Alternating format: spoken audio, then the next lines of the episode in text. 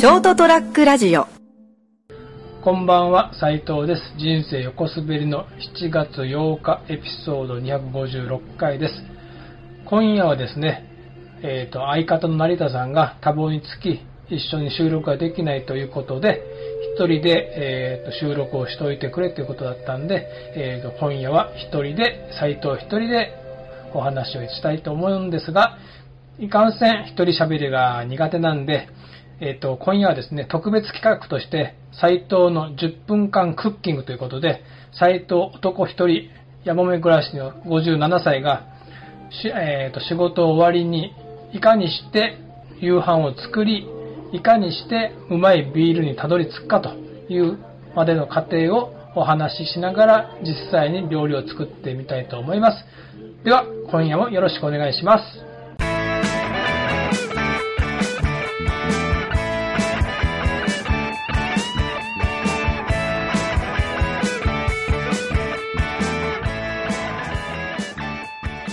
というわけで改めまして斉藤です。えっ、と、人生横滑りの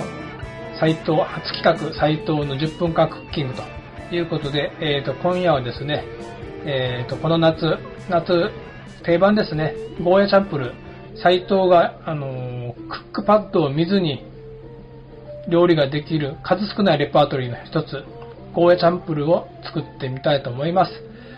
といっても、元はクックパッドを見て作ったんですけど、まあ何回か作ってるうちにもうレシピを見らずに見れ見らずに作れるようになったっていうだけのことで、まあ、ゴーヤチャンプルーですからね、炒めるだけなんで、何も難しいことないんで、えっ、と、作っていきたいと思いますけど、まず、もちろんゴーヤですね。ゴーヤを冷蔵庫から取り出します。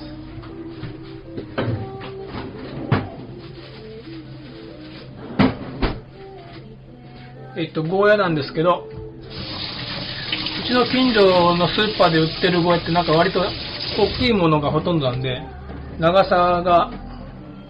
30センチ弱ぐらいある、いつも大きいものを丸々1本使い切って私は一人で食べてしまいます。これが普通の人だと、通常何人前なのか私には分かりませんけど、ひょっとしたら通常の方だったらこれで2、3人前っていうのかもしれんけど、私はこれをゴーヤ1本丸々使い切って一人で一晩で食べてしまいます。ではゴーヤを切っていきます。で大事なのはですね、いかにしてうまいビールに早くたどり着くかというのが一番肝なんで、ゴーヤはまず縦に半分切って、中の綿と種を取るんですけども、その後、半月状にですね、輪切りっていうかですね、半月状に切っていくんですけど、もうなるべく薄く薄く切ります。火の通りが早いように。火の通りが早いってことは出来上がりが早いんで、ということはうまいビールに早くたどり着くということで、今からゴーヤの綿を取ります。ちょっと待ってくださいね。えーと、スプーン。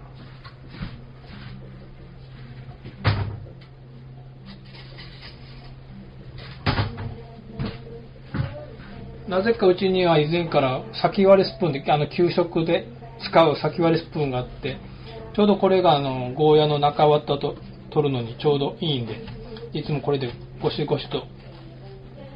こさえで取ってしまうんですけど、結局なんかこの中綿が苦いんでしょ？で、これをなるべくきれいに取った方が苦味が少ないと。苦味が好みだと多少残しとったのがいいのかなと思うんですけど、まあ、こそ、スプーンでこそぐと結構サクって取れちゃうんで、その必要以上には取らないんですけど、まあ、中綿がこう、こさえだ分取れるだけは取って、種と一緒に捨てていきます。これゴーヤチャンプルって言うけど、一応まあゴーヤはゴーヤでしょうけど、熊本では昔から苦氷とか苦売りとか、まあ、苦氷っていう方が多いですかね。えっと、今、縦に半分切って綿を取ります。じゃあ、今度輪切りにしていきます。なるべく薄く薄くと切っていきます。ちょっとここは時間がかかるので、ちょっと、はしょって、ワープしていきます。ショートトラックラジオは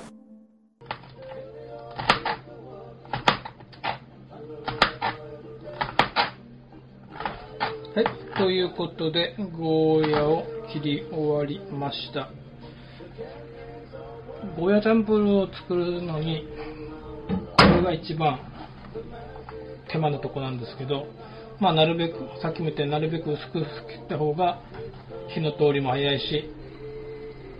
ビールに早くたどり着くということで、なるべく薄く薄く切って、とざるに入れて、塩を振ります。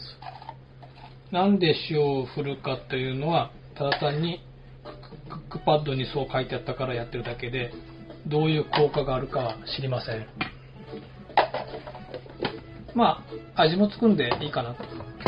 ということで、まずゴーヤを切り終わって、ざるに入れて、ちょっと塩をまぶして、軽く揉んで、横に置いときます。それと、あと今度、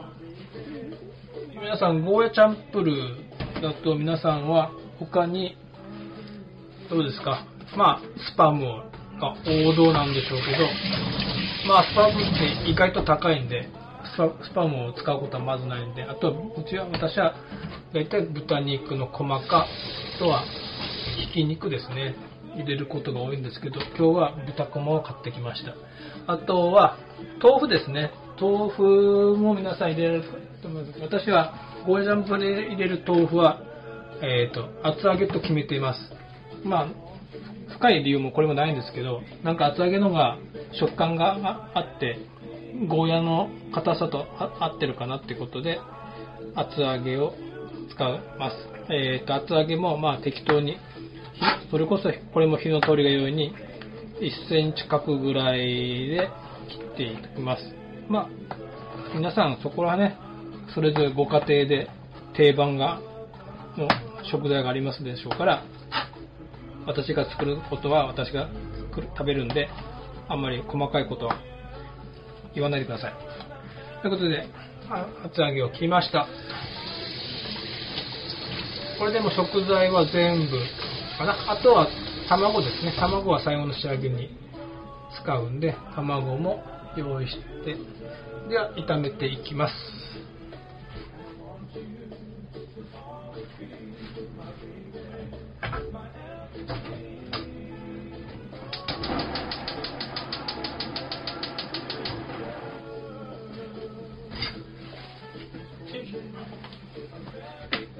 フライパン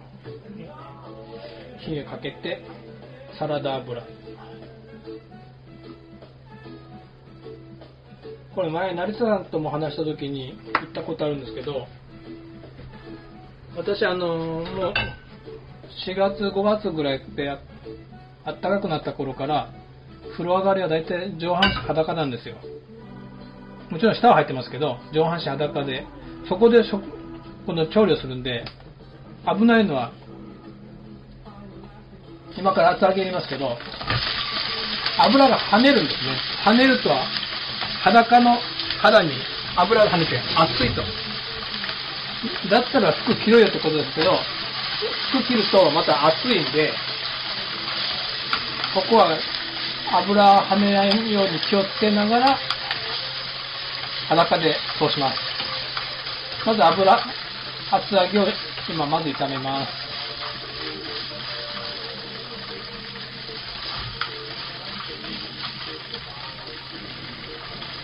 厚揚げは1枚です。まあ2枚入れてもいいんだけどゴーヤの量にとか肉の対比の対比では1枚ぐらいがちょうどいいかなと。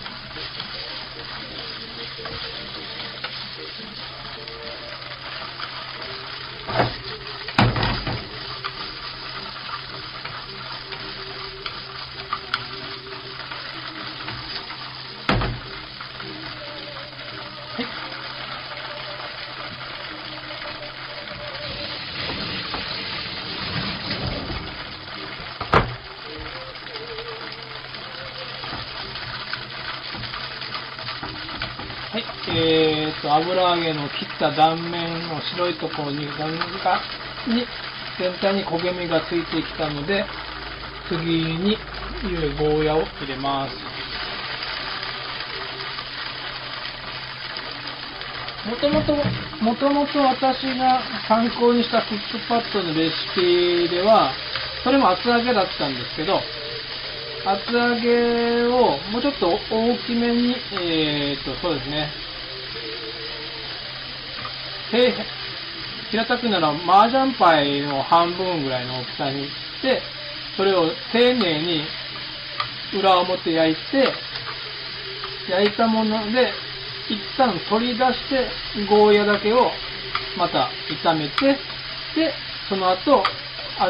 厚揚げを一緒に炒めて、で、それから肉を入れるという、そういうような手品なんだけど、もうめんどくさいからそんなことしません。一緒にも炒めます。初めやってたんですけど、だんだんめんどくさくなってきて、まあ、くどいようですけど、いかにビールに早くたどり着くかって言ったらもう、めんどくさいことはしないということで、あとはこのゴーヤーがいいテカリ具合に使ってきたら、お肉、豚肉を投入ですね。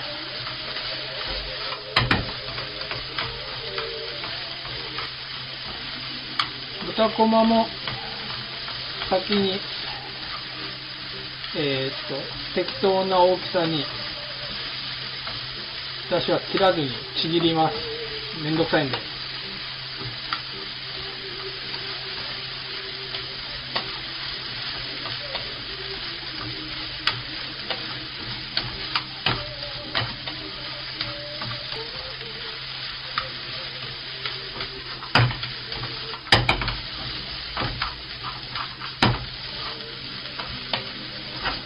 はい、えーと、だんだん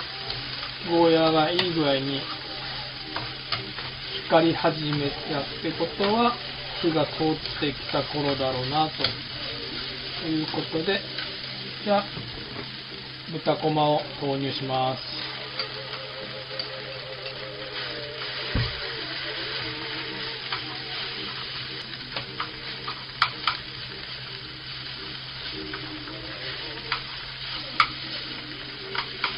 まあ、豚こまを少しずつ菜箸で広げながら炒めていくんですけど、まだ今んとこその、味付けっちゅう味付けは何もしてません。まあ、ゴーヤにはね、塩を振ったんで、多少ゴーヤには塩気がついてると思うんですけど、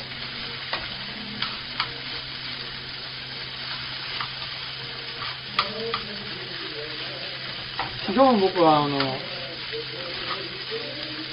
親譲りの高血圧症なんで、味付けは気をつけて薄く薄くしてるつもりです。ただ夏場はね、どうしてもちょっとやっぱ塩気が必要かなってことで、意識して逆に塩気を足すようにしてるんですけど、はい、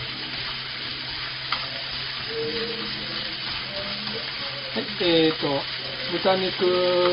に今、半分ぐらいかな。火が通ったところで、とりあえず、塩コショウだけ振ります。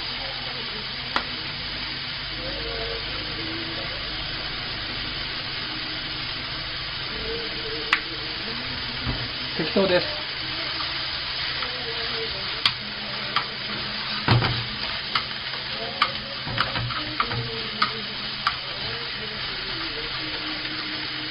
最終的な味付けは、まあ、その時の気分次第で、まあ、醤油だったり、僕の場合、ポン酢だったり、まあ、その時に残ってたすき焼きのタレとか、あと、めんつゆとか、を適当に入れます。今日はポン酢にしようかな。最終的な味付けは今日はポン酢にします。はい、えーと、豚肉に全部火が通ってきたとこで、ちょっとポン酢を、ちょっと火を弱めて、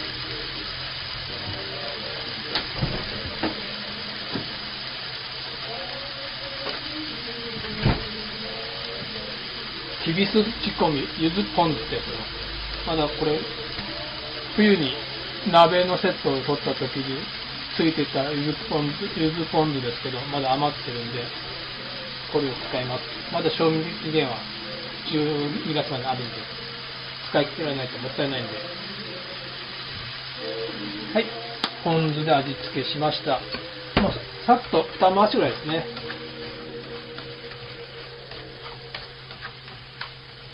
さて、ここでいよいよこれから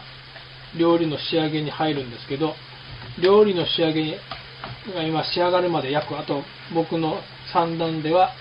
あと3分ってとこです。ということは3分前からやる大事な儀式があります。ビールを注ぐ。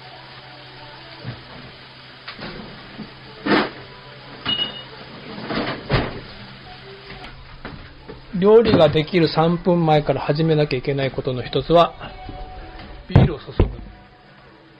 ぐ。冷蔵庫で冷やした、えー、っとビールジョッキにビールを開け、パシュッと開けてビールをドバドバっと継ぎます。注ぎます。泡が、あもちろん泡立って泡がこぼれない程度まで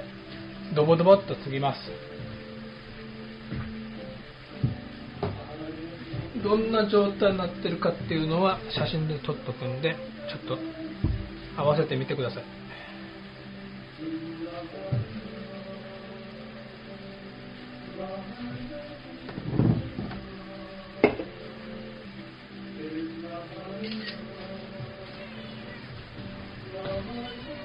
はい。はい。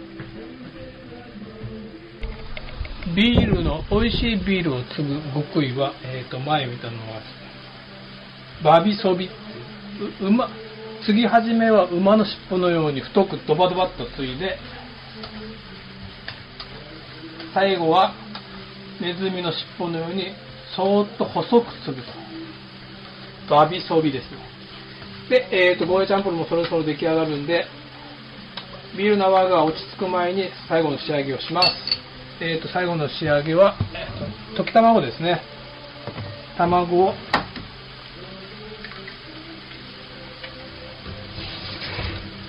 溶いて入れるんですけども溶いて入れる前にもう一つかつお節。かつお節を一つまみ。つまみぐらい入れて。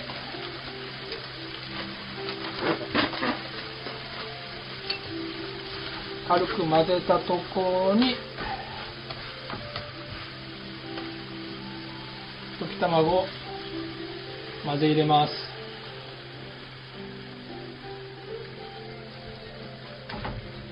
混ぜ入れて軽く混ぜたところで。まだ全体半熟状態ですね。ところで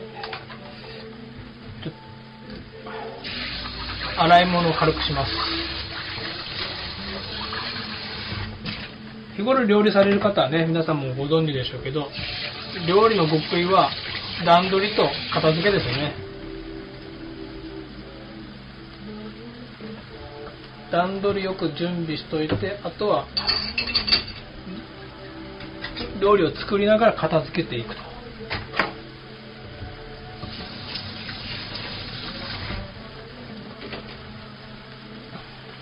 さて、卵はいい具合に固まってきたんで、火を止めます。はい。あとは皿に盛り付けたところで、さらに鰹節をまむすんですけども、ビールどうかな？の仕上がりも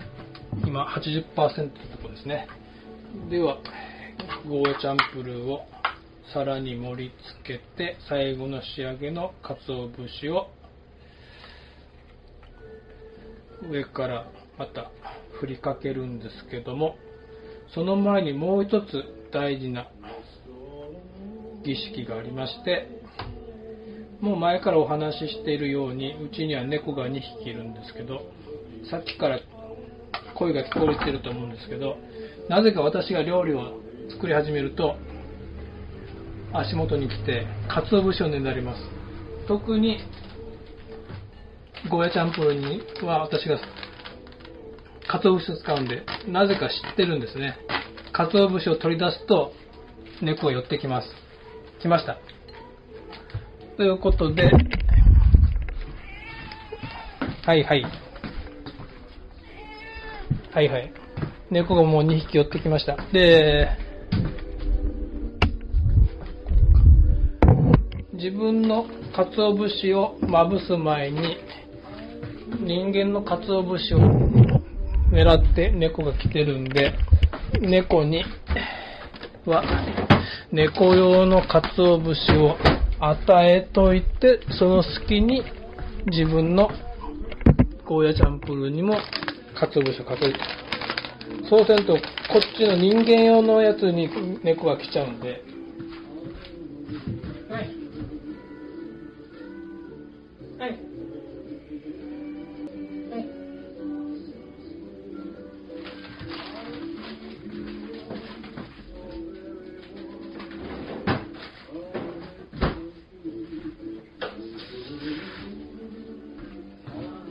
ということで、鰹節を、人間用の鰹節をかけて、ゴーヤチャンプルーの出来上がりです。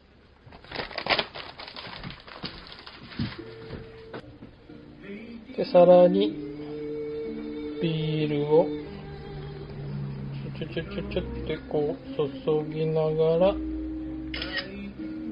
ネズミの尻尾のように細く注ぎ入れて、最後の仕上げでビールがいい具合に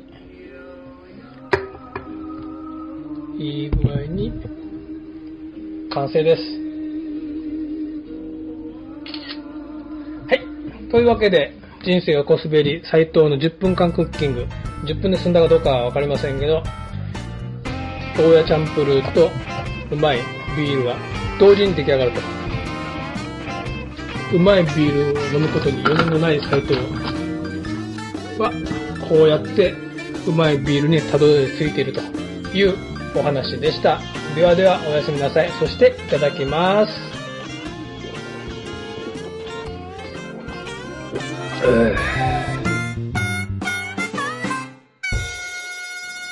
ST- ラジオ .com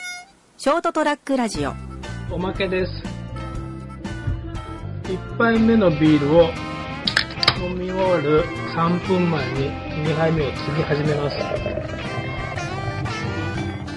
ここら辺がビール好きのプロと言われるゆえんですね。間髪入れずに2杯目が飲めるように1杯目を飲み終わる前に2杯目を継ぎ始めます。ということです。ではではおやすみなさい。